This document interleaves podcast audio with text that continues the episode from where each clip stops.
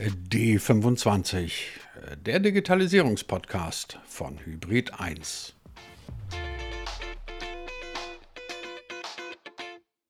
Wenn es, liebe Freunde von D25, wenn es eine Frage gibt, über die wir seit vielen, vielen Jahren diskutieren und über die wir auch in vielen, vielen Jahren noch weiterhin diskutieren werden, dann ist es die nach der digitalen Zukunft. Was kommt als nächstes? Was sind die Trends in Digitalistan?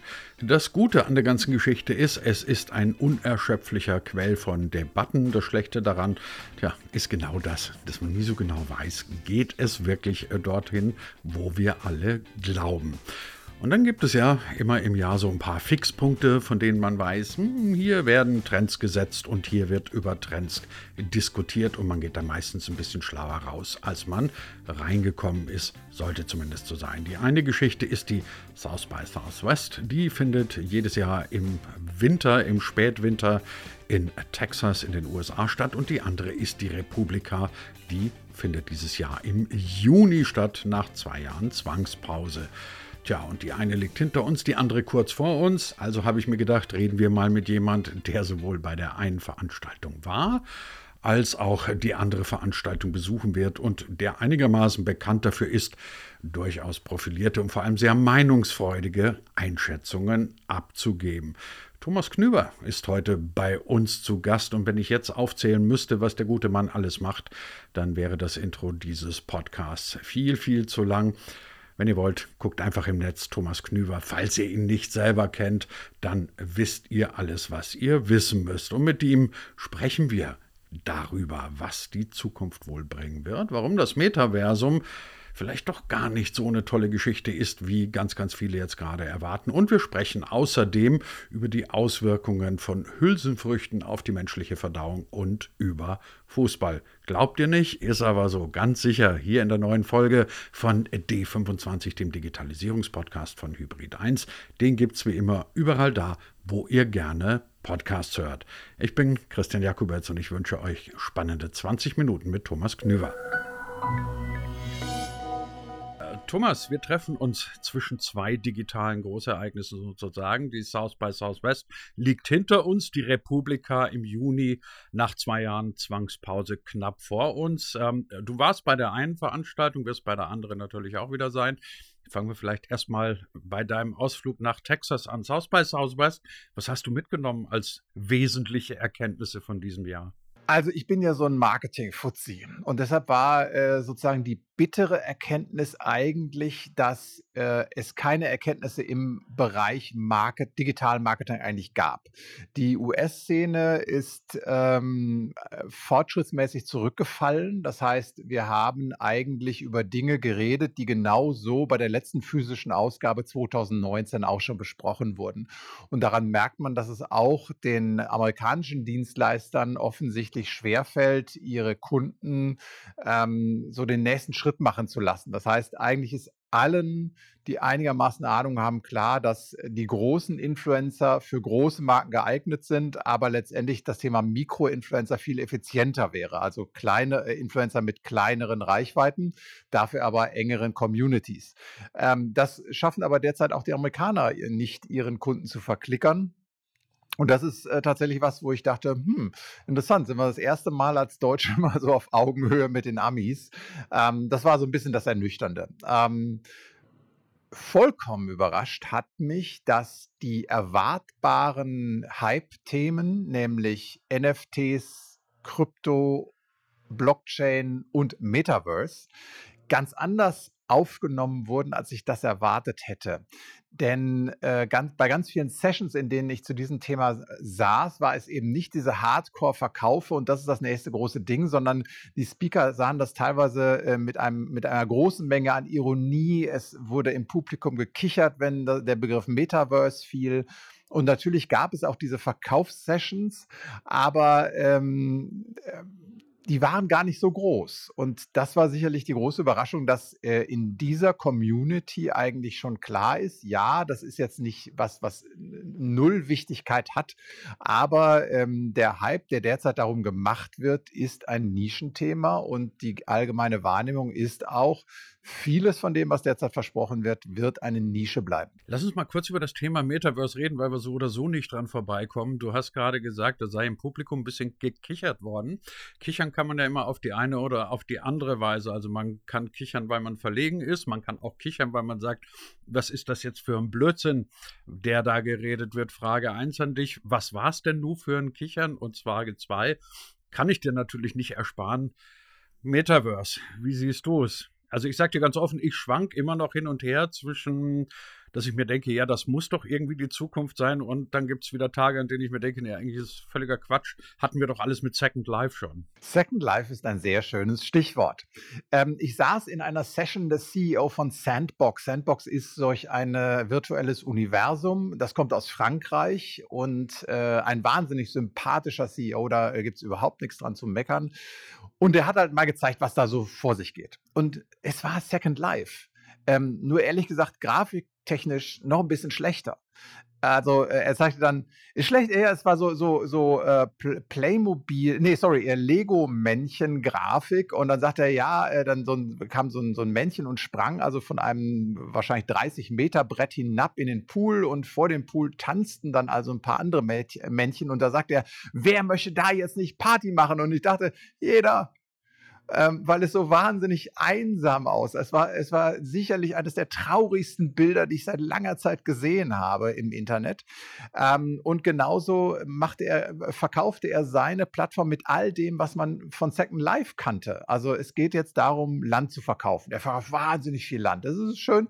Ähm, war bei Second Life auch so. Es gibt eine Währung. Es gibt digitale Gegenstände, die man kaufen kann. Es gibt Marken, die da mitspielen. Ähm, das Einzige, was er dann wahrscheinlich auch nicht öffentlich gesagt hätte, äh, der nächste logische Schritt muss auch sein Cybersex, weil bei Second Life war es ja auch so, dass die am meisten besuchten Orte mit Abstand die Orte waren, an denen Cybersex stattfand. Ähm, und äh, an dieser Beschreibung merkt man halt auch schon, ähm, es, saßen halt auch sehr viele grinsende Leute äh, in dieser Session, soweit ich das im Halbdunkel erkennen konnte. Äh, man merkt aber auch schon, dass ich eine hohe Skepsis gegenüber diesem Thema habe. Ähm, selbst Mark Zuckerberg ist es ja nicht gelungen, ähm, eine andere Killer-Anwendung zu definieren, als dass man bei Meetings Arschloch sein kann. Ähm, denn er hat ja gesagt, es wäre doch total toll, da säße man dann also in einem Meeting und ähm, die anderen würden nicht sehen, wenn man zwischendurch seine Mails checkt. Wenn das die Killer-Applikation ist, dann fürchte ich, ist der Begriff Killer da ähm, wirklich auch äh, angebracht. Also ähm, äh, ich verstehe, es, es gibt natürlich ähm, Bereiche, die sehr spannend sind, die aber fast immer im Spielerischen liegen. Das heißt, ähm, auf der South by Southwest äh, wohne ich ja immer in einer Airbnb-Wohngemeinschaft, äh, seit sieben Jahren im gleichen Haus mit den gleichen Leuten. Dazu gehört auch der sehr geschätzte Richard Gutjahr und der berichtete halt zum Beispiel von seinen Kindern, dass die sehr aktiv sind bei sowas wie Roblox. Und Roblox ist natürlich sehr groß und dort, ähm, und Roblox ist ein Metaversum. Ähm, die Frage ist halt, will jemand, der heute 12, 13, 14 ist und bei Roblox aktiv ist oder vielleicht noch jünger, will der das auch noch in zehn Jahren sein? Und da habe ich halt meine Zweifel. Denn in dem Alter habe ich, und ich vermute, Christian, du auch, äh, zum Beispiel mit meinem C64 gespielt. Und wir kriegten nicht genug davon, ja. Also äh, damals ja noch schlechtere Bildschirme, bis die Augen tränten und sich beim Decathlon äh, Schwielen gebildet hatten, weil ja die äh, Joysticks damals auch äh, nicht so ergonomisch geformt waren. Ähm, und das geht aber irgendwann weg. Ich äh, beobachte Technologie jetzt seit 1998 äh, hauptberuflich. Und äh, eine meiner Regeln ist, eine Technologie kann keinen Erfolg haben, wenn sie entweder gegen Naturgesetze verstößt ähm, oder aber gegen die menschliche Natur.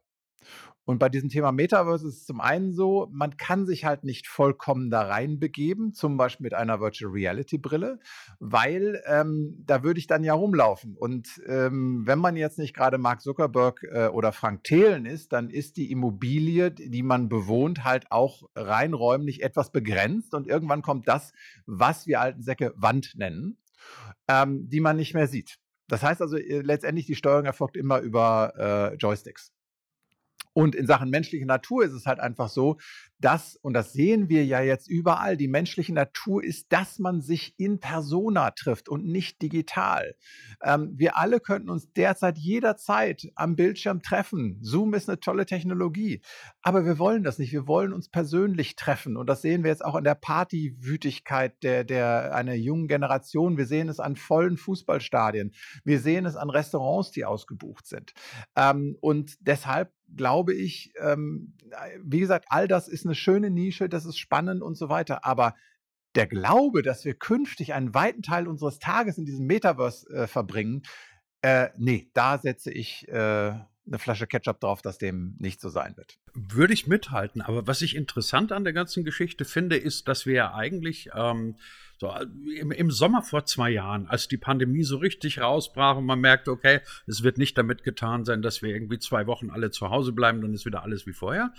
Da haben wir alle, und ich würde mich da auch gar nicht ausnehmen, so ein bisschen die Gläubigkeit daran entwickelt, künftig kann fast das ganze Leben virtuell stattfinden. Du musst nie wieder zu irgendwelchen Business-Meetings, du kannst alles mit Zoom machen und, und, und eigentlich brauche ich das alles gar nicht. Und jetzt stellen wir, und auch da nehme ich mich nicht aus, fest, um Gottes Willen, das ist eine Albtraumvorstellung, nur noch vor einem Rechner zu sitzen und mit Menschen zu zoomen.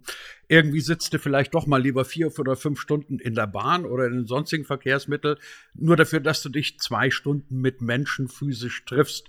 Das ist zwar vielleicht aus ökonomischer Sicht ein bisschen unsinnig, aber offensichtlich haben wir ja während der Pandemie dann jetzt gelernt, nee, es ist doch nicht so, dass die Welt jetzt nur virtuell wird. Führt mich aber dann letztendlich nach, nach, nach zwei Jahren zu der Frage, kommen dir auch manchmal Zweifel, dass wir, was Technologie angeht, in den letzten Jahren so ein bisschen ich würde nicht sagen falsch abgebogen sind, aber an Dinge geglaubt haben, die, wie du gerade gesagt hast, ein bisschen gegen unsere eigene Natur sind? Nö, das würde ich jetzt ehrlich gesagt gar nicht so sehen. Ich glaube, äh, dass man da unterscheiden muss äh, zwischen denjenigen, die äh, in Bereichen sehr aktiv sind und, und auch versuchen, da halt einen Überblick zu behalten und der massenmedialen Darstellung, vor allem der massenmedialen Darstellung in Deutschland. Ähm, deutsche Medien sind bei Digitalthemen einfach ähm, keine Hilfe, um die Welt zu verstehen, um es höflich zu formulieren.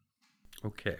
Das haben wir jetzt mal alle so, ähm, glaube ich, verstanden, wie du es gesagt hast. Lass mich trotzdem noch mal kurz darauf zurückkommen. Du hast von der South by Southwest ähm, zusammenfassend ein bisschen so erzählt. Du seist verwundert gewesen, dass sich in den letzten zwei Jahren kein spürbarer Fortschritt, kein neuer Megatrend oder sonst was ergeben hat. Woran liegt es aus deiner Sicht, dass das jetzt irgendwie so stagniert? Na, das ist Vorsicht. Ich habe das bezogen allein auf den Bereich Marketing. Ähm, da muss man, das ist wirklich, bei allem anderen ist was anderes. Aber ich bin ja so, ich verdiene ja mein Geld mit Marketing und Marketingberatung. Und da war es dann halt schon interessant, dass äh, die Amis ja immer vorne weg waren. Und jetzt, ähm, was wir derzeit aber erleben, ist im Grunde auch ein Rückschritt. Ähm, oder ein äh, Rückschritt klingt ja negativ. Das ist nicht negativ gemeint, sondern ähm, eine, eine Wende wieder hin zu dem, was wir eigentlich vor zehn Jahren propagiert haben. Und das ist Content Marketing. Ähm, wir sehen jetzt derzeit, und ich glaube, daraus äh, resultiert halt auch so ein bisschen die Ratlosigkeit in den USA, die in Deutschland auch noch stärker ankommen wird. Wir sehen ja, dass das Thema Datenschutz ähm, massiv nach vorn getrieben wird, einerseits von den Regierungen, andererseits aber eben auch von gewissen Unternehmen, wie zum Beispiel Apple. Also aktuell beschneidet Apple ja gerade die Möglichkeit, ähm, bei Apple Mail äh, zu sehen, wann, äh, als, als Aussender eines Newsletters zu sehen, wann Leute den geöffnet haben, ob sie ihn geöffnet haben, etc. Und diese Beschneidungen, die mit der DSGVO begannen, ähm, werden immer stärker und das führt dazu, dass natürlich sowas wie Display-Marketing oder Targeting ähm, ich will nicht sagen komplett sinnlos werden, aber äh, schon so beschnitten werden, dass man sich über ihre Sinnhaftigkeit Gedanken machen sollte. Und das bedeutet eigentlich, ähm, das, was im Marketing sinnvoll ist, ist äh, sinnvolle Inhalte zu liefern. Ähm, das ist Content Marketing.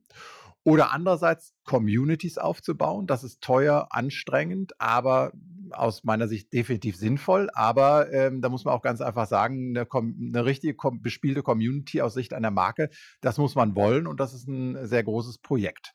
Was eben nicht mehr funktioniert, ist billige Werbung, ähm, mit denen ich die, die Leute quer durchs äh, Netz treibe, damit sie dann endlich meine Turnschuhe kaufen. Kommen wir zu der Veranstaltung, die dann als nächstes vor der Tür steht, Republika in Berlin. Auch die musste zwei Jahre zumindest in Präsenz ein bisschen pausieren. Wir alle wissen warum. Was erwartest du von der Republika in diesem Jahr? Das ist eine super schwierige Frage, weil wir haben ja nicht nur die Rückkehr nach zwei Jahren, wir haben eine komplett neue Location. Ähm, und die Location spielte bei der Republika, wer noch nicht da war, immer eine große Rolle, weil das ist halt einfach keine normale Konferenz. Ähm, äh, einfach weil sie auch wunderschön ist. Ähm, ich glaube, dass die Inhalte vielleicht ein bisschen in den äh, zurücktreten werden. Ähm, aus einem simplen Grund, die Republika ist eine auch sehr Community getrieben und diese Community trifft sich jetzt das erste Mal und ich glaube ehrlich gesagt, wir werden da vergleichsweise leere Säle erleben, weil die Leute wollen jetzt einfach mal erstmal wieder äh, zusammen abhängen. Auch ich habe mal irgendwann durchgezählt äh, vor drei, vier Jahren, dass, ich eine, dass es eine dreistellige Zahl von Menschen gibt, mit denen ich digital verbunden bin, die ich aber tatsächlich nur auf der Republika persönlich treffe. Ähm, so, also insofern das ist der eine Punkt. Äh, inhaltlich gesehen bin ich auch sehr gespannt, weil man die äh, Zahl der ausländischen ReferentInnen ähm, runtergefahren hat. Ähm, begründet das auch mit Umwelt. Ich könnte mir aber auch vorstellen, dass es eine Kostenfrage ist. Und davor habe ich ein bisschen Angst, weil ich wenig davon halte, dass ich, ähm, äh, dass, dass man nur deutsche Stimmen hört. Deutschland ist digitales Drittweltland, auch wenn es hier natürlich auch intelligente Menschen gibt, ähm, aber die Zahl ist halt geringer und deshalb ähm, habe ich ein bisschen Angst davor, dass es zu deutsch wird. Ähm, thematisch wage ich ehrlich gesagt noch gar keine Prognose. Ähm, das Motto ist halt äh, Anyway the wind blows und das ist alles und nix. Ähm, äh, ich muss auch zugeben, ähm, äh, ich bin ja auch Teil eines Food-Podcasts, Völlerei und Leberschmerz. Und wir haben das, äh, wir haben die Republik ein bisschen getrollt. Wir haben nämlich eingereicht das Thema Anytime the Wind Blows von Blähungen und Furzen. Ähm, die Session ist angenommen worden. Wir werden uns also mit ähm, Hülsenfrüchte-Expertinnen und äh, Ernährungsforschern über Leibwinde unterhalten. Kann man daraus irgendwie schließen, dass auch Nischenthema, zum Beispiel Hülsenfrüchte, durchaus in unserem Medienmix eine Zukunft haben und dass es gar nicht mehr so sehr um General, sondern manchmal auch um Special Interest zum Thema. Du musst mir aber gleich nur erklären, welche Auswirkungen haben denn Hülsenfrüchte dann auf den Wind? Das habe ich noch nicht ganz kapiert.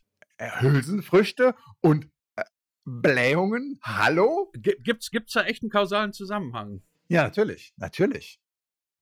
Und damit, ähm, also, liebe Hörer, Völlerei und Leberschmerz, der Podcast, in dem es nicht nur um Blähungen geht, das muss man vielleicht jetzt noch dazu sagen, sondern auch mal um die angenehmen Dinge des Lebens, aber eben auch um, um Blähungen. Nein, aber im Ernst, also ist, jedes ist das Böhnchen gibt ein Tönchen, jede Erbse einen Knall, hieß es in meiner Kindheit. Tatsächlich, guck, das ist irgendwie an mir vorbeigegangen, aber ich glaube, das liegt auch daran, dass ich Hülsenfrüchte nie, mo nie, mochte. Ich glaube aber, dass es instinktiv doch richtig war. War mir aber gar nicht so klar, dass man jetzt auch in einem äh, Technologie-Podcast wie D25 bei Hülsenfrüchten landen kann. Sehr, sehr spannende Beobachtung. Ähm, nein, aber im Ernst, meinst du, dass es dass das nicht ein wunderbarer Beleg letztendlich dafür ist, worüber wir alle reden? Also nämlich, dass das Thema General Interest immer weiter zurückgeht und man dann sich auch mal einen Podcast zum Thema Hülsenfrüchte anhört. Ja, das glaube ich äh, ohnehin, dass wir alle heute natürlich ähm, also ich will nicht sagen, Menschen und also sozusagen das, die Freizeit effizient zu organisieren, klingt immer total doof. Aber Fakt ist einfach, dass natürlich wir früher eine sehr ineffiziente Mediendiät hatten. Das heißt, man schlug eine Zeitung auf und dann las man halt. Ähm, aber es ist natürlich eine falsche Vorstellung zu glauben, dass man damals alles las, was in der Zeitung äh, stand. Das machten nur äh, Rentnerinnen und Rentner sondern man suchte sich natürlich raus, was einen interessierte. Und bei Themen, zu denen man bisher keine Berührungspunkte hatte, brauchte man immer einen, einen, einen Kontaktpunkt. Also alte journalistische äh, Weisheit ist ja, sage Bekanntes über, äh, beka äh, sage äh, Unbekanntes über Bekannte oder Bekanntes über Unbekannte. Ähm, und ähm, äh, deshalb ist es halt einfach so, dass wir heute uns ähm, äh, sehr genau angucken können, was interessiert uns. Da wollen wir auch in die Tiefe gehen. Ähm, und äh, das gilt jetzt nicht nur für Technik und Wissenschaft, das gilt natürlich genauso äh, beim Thema Wein. Wer halt Weinfan ist, äh, der, der kann nicht genug Inhalte über Wein bekommen. Das sieht man dann halt auch zum Beispiel bei so einer äh, Plattform wie Vivino. Ähm, ich bin Anhänger des großartigsten Fußballvereins der Republik, sorry 1816, nämlich dem SC Preußen Münster. Und natürlich kann ich nicht genug Inhalte kriegen über den SC Preußen.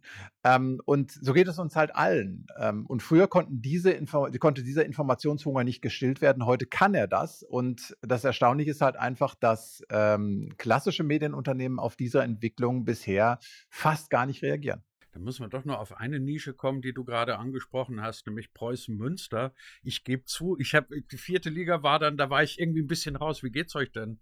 Seid, seid ihr wieder auf dem Weg naja, in die dritte?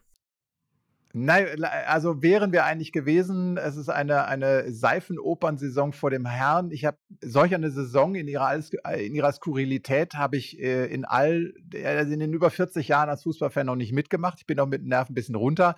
Aber ähm, äh, leider durch ein 0 zu 0 am Freitag ähm, ist die Chance, jetzt noch aufzusteigen, wäre ein mittleres Fußballwunder. Ähm, da ist jetzt aber niemand wirklich böse, weil das eine, eine tolle Mannschaft ist und nächste Saison ähm, sieht es so aus, dass wir halt der absolute Top-Favorit für die Regionalliga West werden und dann äh, sollte es eigentlich wieder zurückgehen in die, in die dritte Liga. Das wünsche ich mir vor allem deswegen, weil wir beide dann wieder ein bisschen darüber fachsimpeln können, wen es jetzt schlimmer erwischt hat in der dritten Liga. Ich dachte immer, das sei ein Privileg der Löwen, diese Seifenofern zu machen. Ähm, also ich kann dich beruhigen, falls du die dritte Liga nicht so mitverfolgt hast. Wir haben auch wieder alle Register gezogen. 60 ist wieder Vierter geworden. Und naja, aber das, das ist ja wirklich Jammern auf sehr hohem Niveau jetzt. Wenn man das aus der Sicht der vierten Liga sieht, dann ja. Aber ich weiß, wovon du sprichst. Wir waren vor zwei Jahren auch noch in der vierten Liga und sind über wüste, wüste Sportplätze gefahren. Unser Gast heute in der neuen Folge von D25, bei der wir nicht nur über Technologie, sondern auch über Hülsenfrüchte und Fußballvereine geredet haben. Thomas Knüver ich könnte jetzt sagen, wo man dich überall findet. Die meisten wissen es ohnehin. Aber wo man dich ganz, ganz sicher findet, dieses Jahr auf der Republika.